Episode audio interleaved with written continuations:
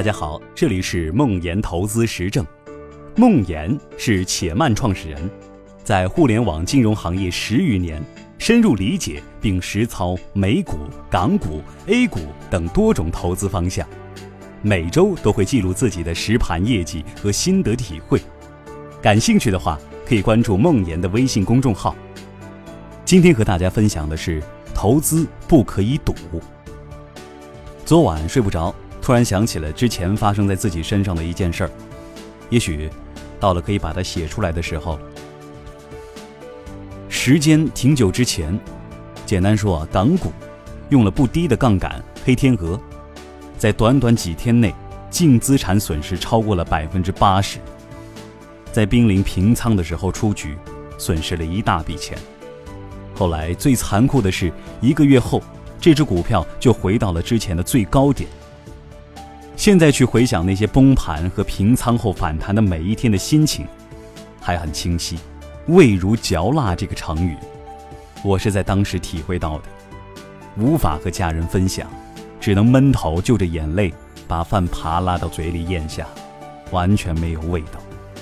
晚上整夜整夜的失眠，偶尔睡着后会一身冷汗的惊醒，当时也会理解那些因此选择结束自己生命的人。因为此生的高点已经找到，大概花了半年的时间走出来。当时立了一个小志，有一天要把这些笑着讲出来。嗯，现在我可以了。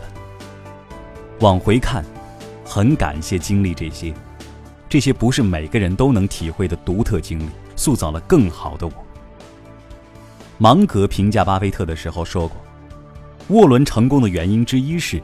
他在评价自己过去时很残酷，他会找出以前的错误想法，避免以后再犯。之后，无论是投资、生活还是工作，我对自己的底线要求都是不赌加反脆弱。非脆弱的系统能扛住任何打击，但不是我想要的，因为它不会成长。